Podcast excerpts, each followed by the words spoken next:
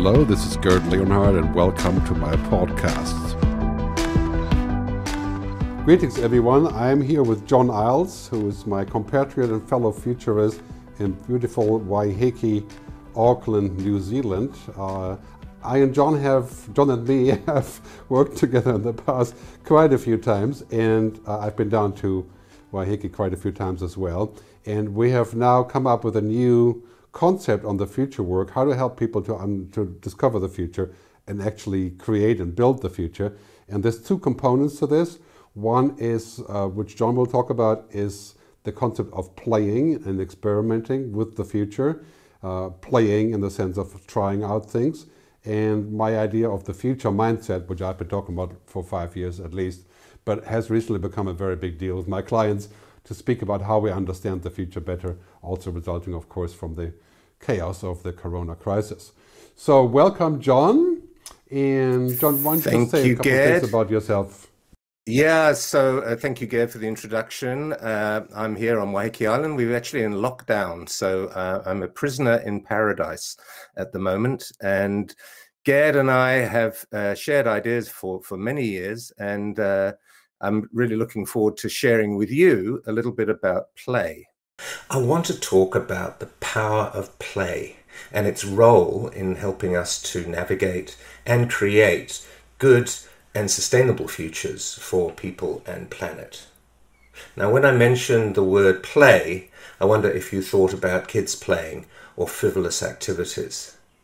But I'm here to talk about the primal play force, the intrinsic ability that has enabled us to survive and thrive against the odds for millennia.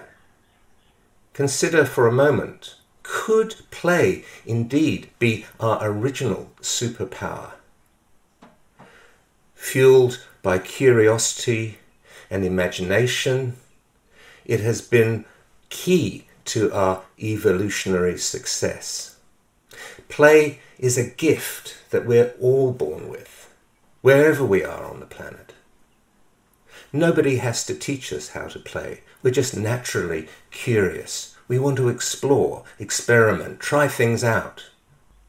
We can find evidence of the play impulse since the earliest of times. Prehistoric stone tools, cave paintings, and later the development of the wheel for transportation and the creation of pottery, to name a few. Language, song, dance, rituals, technological innovation kept us ahead of the curve of existence. And all of this required a powerful imagination, an imagination that has since gone on to become increasingly sophisticated since its early pre-language days. Our greatest visionaries and thinkers throughout history have elevated the importance of play. Plato, for instance, defined play in the leap, that innate desire for young humans and animals to jump, to leverage the ground in their bodies, to defy gravity for a moment and then land safely into an imagined future. Einstein's famous for saying that imagination is more important than knowledge and that logic will take you from A to B, but play will take you everywhere. He also said that play is the highest form of research, and coming from some, someone like Einstein, I think that's praise indeed for play. There can be no doubt that when harnessed, the power of play can achieve extraordinary things. Yet interestingly, since the Industrial Revolution, play has been systematically suppressed in the workplace, in schools, and society. It had no relevance to a mechanistic, production-driven, money-making world that saw humans as units of production. Messy, unmanageable, and almost impossible to measure, play was given negative connotations of laziness or stupidity. You may remember at school the teacher saying, "Grow up! Stop being childish! Stop mucking around! Act your age, not your shoe size!" Yet, in these times, with impossibly complex issues facing humanity, from global pandemics to climate change, from social unrest to political and economic upheaval to technological advancements, we need to embrace, better understand, and start using our original superpower of play. So what's the brain doing when we're in a state of play? The neuroscience around play is a growing area of research. One of the things it tells us is that when we're in a state of play, we're actually experiencing and seeing the world differently. It gives us access to higher order levels of thinking and different states of consciousness. It also tells us that the absence of play, or the opposite of play, is depression. And depression cripples the imagination. It limits our ability to be resilient to change and to see possibility. Most of us in the modern world are in a constant state of anxiety, juggling work, family, relationships and other pressures. And when we're in that state of anxiety, our body releases adrenaline and our primal fight-flight instinct kicks in. What does that do? It closes down our peripheral vision and limits our thinking. In fact, we go back to our most primitive and most reactive brain. So when we're in play, our brainwaves and chemistry change, and they change in positive ways. Happy hormones such as endorphins, serotonin, oxytocin and others are released, and these make us feel safe and joyful and creative and fully in the moment. So play provides a fresh lens through which to see the world. It also has the bonus of supporting mental and physical well-being. Play allows for breakthroughs, surprises, and the miraculous. It makes connections, explores the unknown unknown, and from that reveals the new new. Darwin understood that for a species to survive, it needed to be aware of the changes taking place in its environment, and to respond to those to create and adapt to the new situation. Every day we have about seventy thousand thoughts, of which ninety odd percent are exactly the same as yesterday and the day before. Our neurology uh, supports us in some ways, but has also made us prisoner to routines and fixed thinking. Our world today is changing so fast that we cannot be stuck in the past. The lessons of the past are really no longer serving us so well, so we have to create new possibilities and new worlds. I'd like to make a distinction between pure and applied play. What do I mean by that? Well, in pure play, we're just reveling in the joy of it. We have no other purpose than being in the moment, being open, and being present. Time and space disappears on us, and we kind of go into almost a quantum realm. On the other hand, when we are in applied play, we're intellectually aware. We're looking at what we're doing, and we may have an outcome in mind that we're striving towards, and we're synthesizing reflection, action, and reflection to achieve that outcome. Play, applied and pure have led to some of the world's greatest breakthrough and transformational innovations. Cement, the X-ray, penicillin, to name a few. More recently, there's three guys who have put their toy rockets into space and attribute their greatest breakthroughs to the play impulse. These are Jeff Bezos, Sir Richard Branson and Elon Musk. So Branson said that all of us really are entrepreneurs, and that entrepreneurship is just a fancy adult word for play. So you may be thinking, well, this is all very interesting what John's talking about, but hey, I'm already working one hundred fifty percent. I don't have time to add something more to my plate.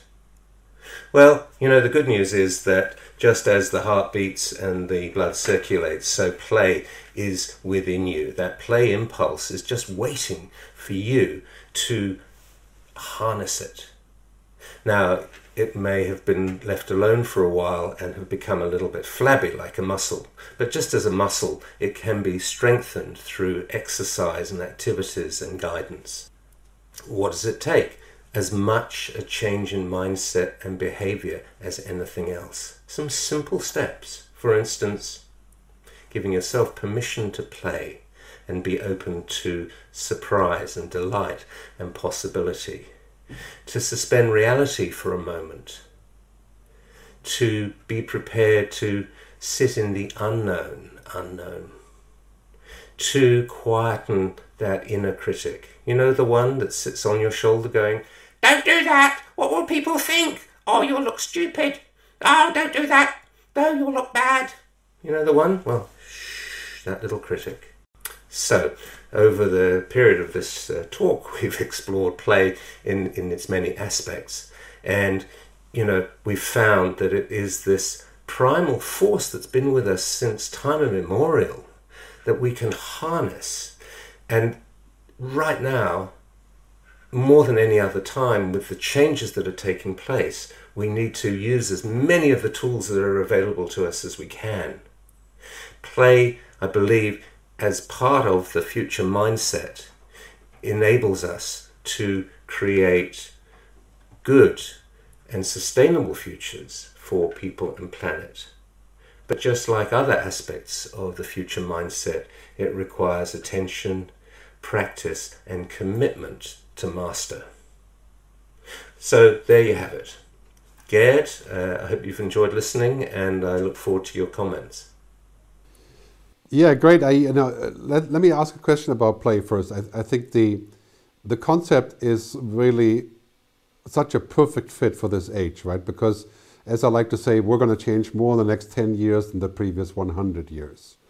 And in order to investigate what's happening and to experiment and to find things, you know, the wondering, this is, this is why I think Musk and Branson and, and Bezos are so successful, in some ways overly successful, you could say, uh, is because they, they wander, right? And they, they they they try stuff, and of course they have they have the fuel, you know, the, the money and the and the energy to try things. The question I have is, you know, for for real life businesses, you know, whether you're in the car industry or tourism or whatever, how do you use a playful approach when reality is so stark, in the sense of, you know, we're all stuck in our logic and efficiency and optimization, and, you know, how do you unlock that play, and how do you get back to those feelings, you know, when you were a kid, you were just playing on the, on the beach building something and it was amazing, right? I remember last time I was in, in New Zealand, we went out to this uh, place with the hot springs on the beach.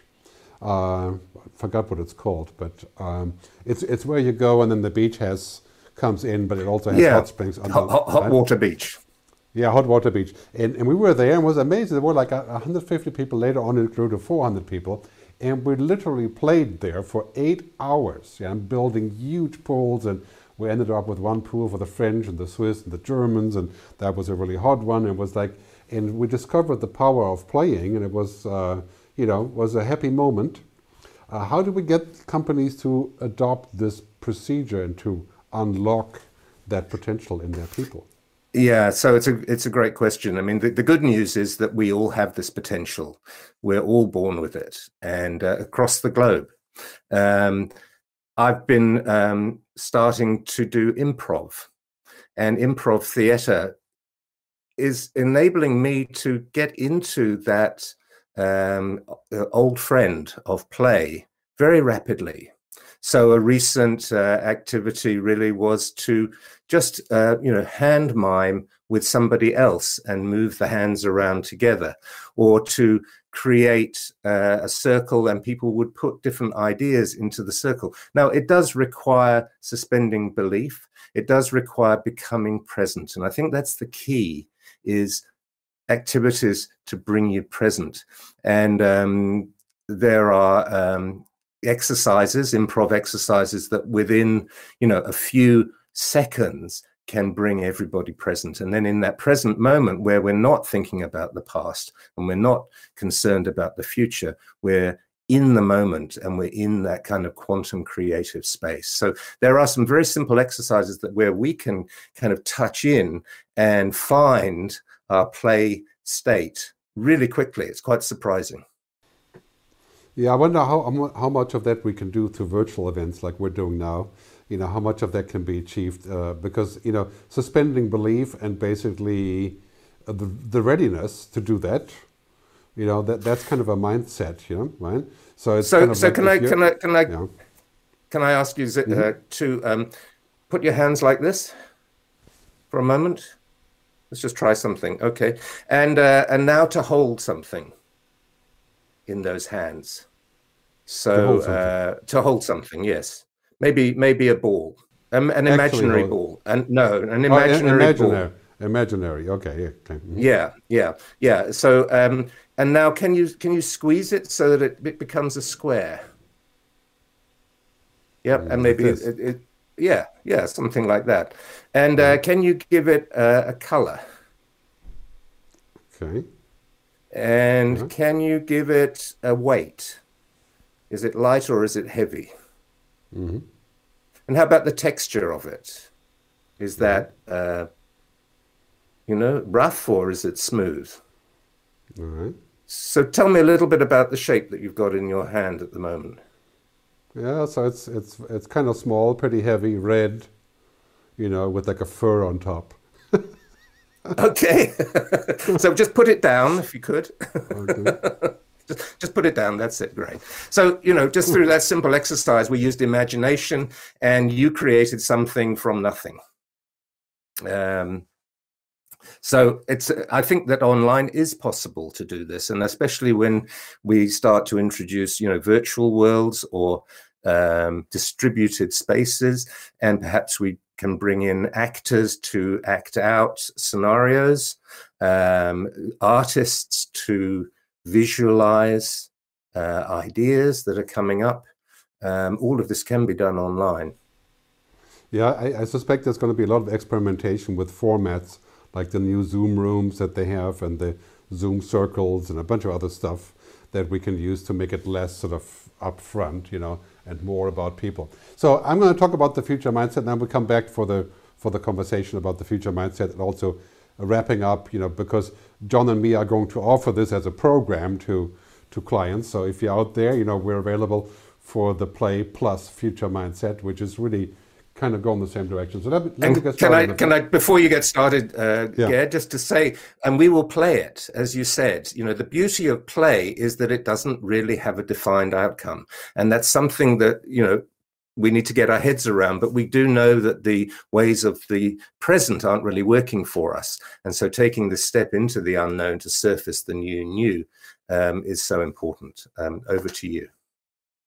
Yeah, I think I think the play thing is really a big, uh, it's a big reminder of for me as well, because, you know, I used to be a musician, or I still, I still am a musician, but basically improvising and playing was what I did for twenty years.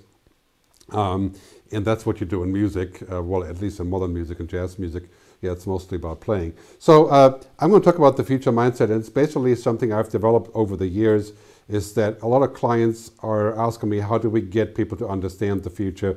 And basically the future, understand the future is not a logical exercise. It's, it's something that we can imagine. Like Einstein said, imagination is more important than knowledge. And so their future mindset is going to be crucial, and asking a different question than this. I get this question all the time. What will the future bring? There is no such thing. The future isn't fixed. The future isn't falling down on us. The future isn't made in Silicon Valley or Beijing, right? This is the important question. What kind of future do we want? What do we want our future to be? And of course, the most important question, what kind of future do we want our kids and grandkids to have? What kind of ancestor are we?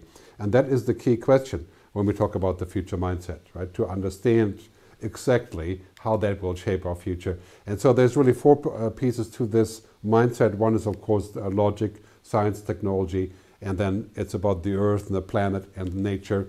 And then it's really about our humanity. And lastly, of course, business and commerce. Yeah? In that order, right? So it's not uh, business and commerce first, right? But this is something to imagine, you know, how could this work and where could we go? Henry Miller once said, one's destination is never a place, but a new way of seeing things. So the lens that we see things, and, and John talked about the playing before, we need to play and to experiment with the concept of seeing things differently. And you know what I mean sometimes when you go to a concert or you go to watch a movie or you have an amazing dinner with friends or you, uh, you're in nature, you're starting to see things differently. And there's no real explanation why that is, but all of a sudden you have a penny drop moment, right? So seeing things differently, that is the future mindset, to understand how we get there and what kind of things we can do. Great quote from Alvin Toffler: the illiterate of the next century are not those or who cannot read or write, or current century, but those who cannot learn, unlearn, and relearn. This is, of course, a crucial realization when we think about the mindset. Unlearning and relearning. The thing is, of course, that the more successful you are with the things you've done in the past, the more you just want to repeat. And that goes for me and probably for John as well. You know, we as futurists do things in a certain way and then we just repeat them. But we also have to unlearn, relearn, and, and the COVID crisis has shown us how important that is. Right? Here's a really important slide uh, I use quite a bit recently. It's from Quartz, and basically it's the frequency of extreme events that used to be once in a decade. And, and you can clearly see what's happening here is that uh, heat waves and, and rainstorms and drought, you know, with the worst possible model, yeah, we're up for some very serious challenges. And that can be seen right this very year. Right? So it's, it's a really, really important thing to realize uh, and to get our mind around the future mindset, to understand what is coming and how we get ready. And of course, also the reality is that technology is now so mind-bogglingly powerful, as we can see here, uh, the dancing robots from Boston Dynamics. Just ten years ago, a robot like this would have smashed the entire hall to pieces and broken himself in five minutes. Uh, a robot ten years ago couldn't even open a door. And, and now they're dancing together. Right? So what we're seeing here is really quite an interesting angle on the exponential change uh, uh, concept. thirty steps on the linear stage will get you Uh, in the living room or out the door here with me. thirty exponential steps is twenty-six times around the world. We're heading into an exponential future, and if you don't have a future mindset, you don't look ahead enough, then you know leaping from four eight to sixteen to thirty-two is going to be a lot of trouble for you, because it's happening much faster. As a general rule, the future is happening faster than we would ever thought, uh, had thought, and would, it's basically leaping from one to the next in a very quick succession. Very important to realize this. So here, uh, again, just to, to show the point, linear and exponential thinking. Exponential thinking is future mindset thinking. Uh, it's having a long-term view. So interesting that the yellow line here is kind of the same than the red line for the first episodes. So one, two, three, four, five is almost the same than one, two, four, eight. Right? But after eight, we're talking about the leaping effect. So then it really looks like this, right? The long-term view is exponential, and we have to develop that understanding that in ten years our world is going to be much more different than uh, in the last one hundred years, right? Because of what technology is possible. So we have to create that long-term view. For example, with five G, as we're connecting everything to everything, not just people but devices and processes and animals and what have you, that could be a godsend or it could be a nightmare, depending how you look at it. But clearly, you know, we're entering into a future where it's going to be about data everything, it's going to be about cloud everything, and it's going to be about smart everything, about intelligent assistants and all these things. And that is going to make a huge difference in terms of how quickly we can leap. And the bottom line on this here is really that we need to understand where this is going, because some of the old things that we, are, we used to be familiar with, like analog television, Uh, is going dead. Business as usual is dying, dead or dying. We can see that now because of COVID. We can see it coming up in climate change. We can see it with intelligent machines and work and employment. A lot of these things are switching, and this is where it's going. It's basically a wall of new things. Right? I mean, if you look at the media business, this is what we do now with music and films. Right? We're switching to a much larger variety, more fragmentation. We are not going back to normal. And if you think that after the COVID crisis we're going to return to normal and just do things again like we did, you know, two years ago, no, we're not. We are going to go back to restaurants, maybe flying, tourism and so on, yes, in some way, but different. And this is where the future mindset comes in, is to understand how that works and how it hangs together, because a deeply transformational decade is ahead. Right? Deeply transformational in the sense of the Renaissance, but all in ten years. So not three hundred years. And, and now we have to play with the concepts and we have to develop a mindset. And this is still the best illustration. I've been using this for ten years, yeah? uh, the ears. Right? listening to the future, paying attention, observing, and playing with what you see. And, and this is the important part. Once we decide that we want this, then we have to put time into it to make it happen, uh, because the unthinkable is becoming the new normal. Like carbon taxes for flying, carbon tax for eating meat, carbon tax for having a car, no matter what kind of car you have. We're talking about the unthinkable in so many ways, been acted on, of course, by the whole COVID scenario. As you can see in this slide here, we're going to start eating meat from the lab, cultured meat, plant-based meat. The future is vegetarian. Imagine if you can foresee that. I mean, I mean, I'm not a vegetarian, but I have tasted this meat from the from the lab. It was actually pretty good, uh, you know, for a burger or so. But we'll see where that is going. But basically, unthinkable is the new normal. And if we have to change our thinking, then this is what it comes down to. We are reconstructing the world basically now, not just because of COVID, but because of technology and because of uh, geopolitics. New narratives, new priorities, and new rules. And you can see that happening around the world. If we have a future mindset, we can start to comprehend what that means, as we're likely to have, in my view, a kind of strange golden age coming up. Golden age in the sense of everything is possible. Right? Golden age not in the sense of everything is fine, but huge growth, for example, of decarbonization. Uh, the World Economic Forum says we're going to have three hundred ninety million new jobs coming from, from green futures when we shift the money there. But it's also going to be volatile, confusion, considerable chaos. You know, here are some examples. America is pivoting like crazy. Uh, everything that was fine two years ago is different now. Uh, oil companies are being forced to look at green energy. Uh, we're looking at, again, meat coming that is not from animals without cruelty. Global tax system is changing, fifty percent minimum tax for corporations. Uh, and on the story goes. So we've got to take a wider view. So these two guys kind of show what's happening. Uh, one is looking straight onto what matters now, and the other one is looking straight at what doesn't matter now. Right? We have to have a mix of those two. Very important is that our attitude about the future determines our future. Self-fulfilling prophecy. Barbara Hubbard, a student and, and disciple of Buckminster Fuller, famous futurist, as we see our future, so we act, as we act, so we become. And you could say, going back to what John just said, as we play the future, right, so we act. Because all of a sudden we discover different things, and this is how we are becoming. So this is why the mindset is so important, to go in this direction of discovering new things, like the record industry discovered the cloud, not voluntarily that is, of course, and the car industry and, and so on. So as we're heading into this future, different skills are needed. Uh, I call this the, the pyramid of work and skills, kind of like a Maslow pyramid. Um, and it's quite clear that we're going to move up from this obsession on intellectual knowledge and logic and data and information, because machines can have data and information. They can, they can have knowledge, right? Machines, machine learning, deep learning, machines have knowledge, they have data. And so now we're going to move up to the higher part of that pyramid. This is what's happening in education. Uh, the future mindset is going to be a, a topic. Uh, it's going to be a class. You know, I bet you money we're going to have a class on the future mindset in every college and university in the next couple of years. So wisdom, understanding, quiet knowledge, deeper knowledge, and of course purpose. The ultimate uh, goal, of course, for us is to generate more wisdom and purpose. That's how we become more powerful as humans, and, and more hopefully make better decisions, like in ethics, you know, the idea about what technology is doing. So here, very important as we move up this pyramid and what's happening here, that we take a holistic view.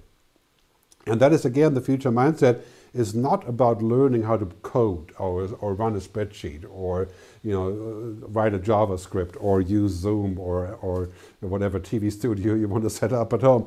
It's about personality and character, mindset, skills, values, ethics. That's where the mindset comes in. And if you decide to pursue that mindset, it's kind of like you decide to pursue a healthy body, and to work out, and to, eat the right, uh, to eat the right food. And, and this is a really important decision. Do you want a future mindset, and why is it important? So, one hour of future learning every single day. This is from Michael D. Simmons, showing the compound learning effect. And of course, this is like daily things for us as futurists. Right? Basically, forty-five minutes to an hour a day spent in the future over time compounds into a future mindset. So you've seen it before, you thought about it before, and before you know it, you're on that exponential curve of understanding. And that is going to be, if you're a politician, public official without the future mindset, you'll be dead in the water, because the future is quicker than you would have ever thought. Give you an example how that works. Uh, as we're, we're in that reality where everything is flowing across each other and being quite chaotic, takes four things, right? Logic and facts, we need that, but that's only the beginning. And the other one is observing and understanding, like actually listening. It's like when you have kids, you know, you listen to them, it's different than logically understanding that they need new shoes or something. You know, it's completely different cup of tea. And the other one, of course, intuition, hunches. Jeff Bezos always says, you know, he looks for data to prove things, but in the end, he decides things based on intuition, hunches, imagination. And finally, of course, imagination and playing. Those four things will come together, and that is a science and an art, right? It's both. Very important to keep that in mind, what's happening here. So I'm going to wrap it up here just with a couple of kind of final shots on observing, understanding. I've, we've already talked about this and all of this. So bottom line here is, as we're going out of the COVID crunch, hopefully in the next, I don't know, fifty years, just kidding, in the next year or two, I hope, it's a crisis and it's an opportunity. It's an opportunity for us to find back to what really matters, to be catalyzed into making the future important, and to start playing again and to work on the future. So thanks for listening, and uh, yeah, let's talk about it, John. What do you think? Yeah, yeah, no, I do. And, you know, I think you say the good future, we have to be good. And when I think about play, play is agnostic. In, in some ways, it's amoral. Um, and there's uh, good play, and there's grey play, and there's dark play. And play, you know, I think uh, Donald Trump, for instance, really understands play and the ability to to manipulate um, things. But maybe that's the, of the darker shade. So I think that a lot of what we do into the future is around having freedom with responsibility, and kind of putting, perhaps at the highest level, asking ourselves, you know, what would love do here? What would kindness do here? Uh, if we're creating something, um, we might question, is this good for the planet? Is this good for people? And if the answer is no, then why are we creating this? Why are we doing this? Um, we can create anything. I mean, I think people were taken aback a little bit with nine eleven and the fact that pilots might only want to learn how to take off and not land.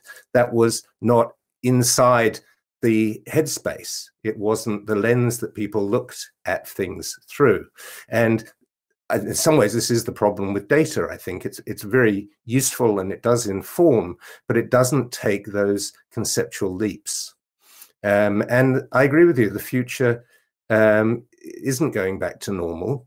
Um, we're never going to, I'm never going to have the summers that I had as a kid. And so as part of our work is around reducing the impacts on climate, so is the work around um, creating new futures where adaptation to new environments is absolutely, you know, uh, required. And it doesn't look like it looks right now. Yeah, I think you know, the, the, the, the invigorating thing about the playing concept and, and also the future mindset is that we can uh, um, suspend reality for just a little bit and, and not always come up with saying, yes, but, right? I mean, I can't tell you how many events I've had, you know, with coaching C E Os or, or, or speaking to board members of big companies, and, and basically whatever you say is going to be something that's yes, but, right? Uh, and, and, that, and that mindset kind of locks everything down. So we can't do this because of that, and we don't really have any room to move. It's kind of like, you know, when, when, you, when you go to couple therapy, right? And, and you're, you're trying to unlock what the problem is. Every time you turn around, you're saying, but, but yes, you, but you always do this, right? Uh, and, and before you know it, it's a, it's a dead end, yeah? So if we want to unlock something, then we have to be able to say, uh, let's suspend everything that we've said for a little while and ask, and ask questions. Um, I think Kevin yeah. Kelly, riff, riffing off um, uh, Dali, said, humans are for question, for questions, machines are for answers. Right? We are we are there to ask questions. Peter Block uh, wrote a, a great book, the title of which, The Answer to How, is yes. Um, and I'm also reminded of the uh, prophet Rumi, uh, who I think wrote uh, in, in Arabic uh, from an Islamic perspective. But there's a poem where he talks about um, inviting another to go to a place beyond right or wrong. And, um, you know, our world at the moment is so polarized. It's either you're with me or against me. It's either this or it's that. And that's not really how how the world is. Uh, in fact, the world is is nothing like we think. And, we, you know, our understanding of it is, is, is very small. Um, and so, yeah, play, the future mindset, gives us access into that third space, doesn't it? That third space that's not one plus one. It's one plus one doesn't equal two. It's one plus one might be five or ten or a loaf of bread or whatever it might be, but making that leap and being open to it. You know, it's messy, it's ugly. And I think with play, part of the reason it's been suppressed is, you know, you can't measure it, so you can't measure, uh, manage it.